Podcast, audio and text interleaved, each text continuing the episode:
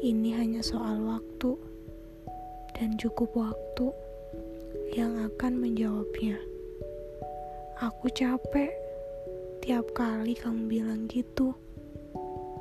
Aku lelah menunggu waktu yang enggan menjawabku. Kamu itu ada, tapi kurasa tak ada. Kamu itu deket, tapi kurasa jauh. Apa itu jawaban waktu?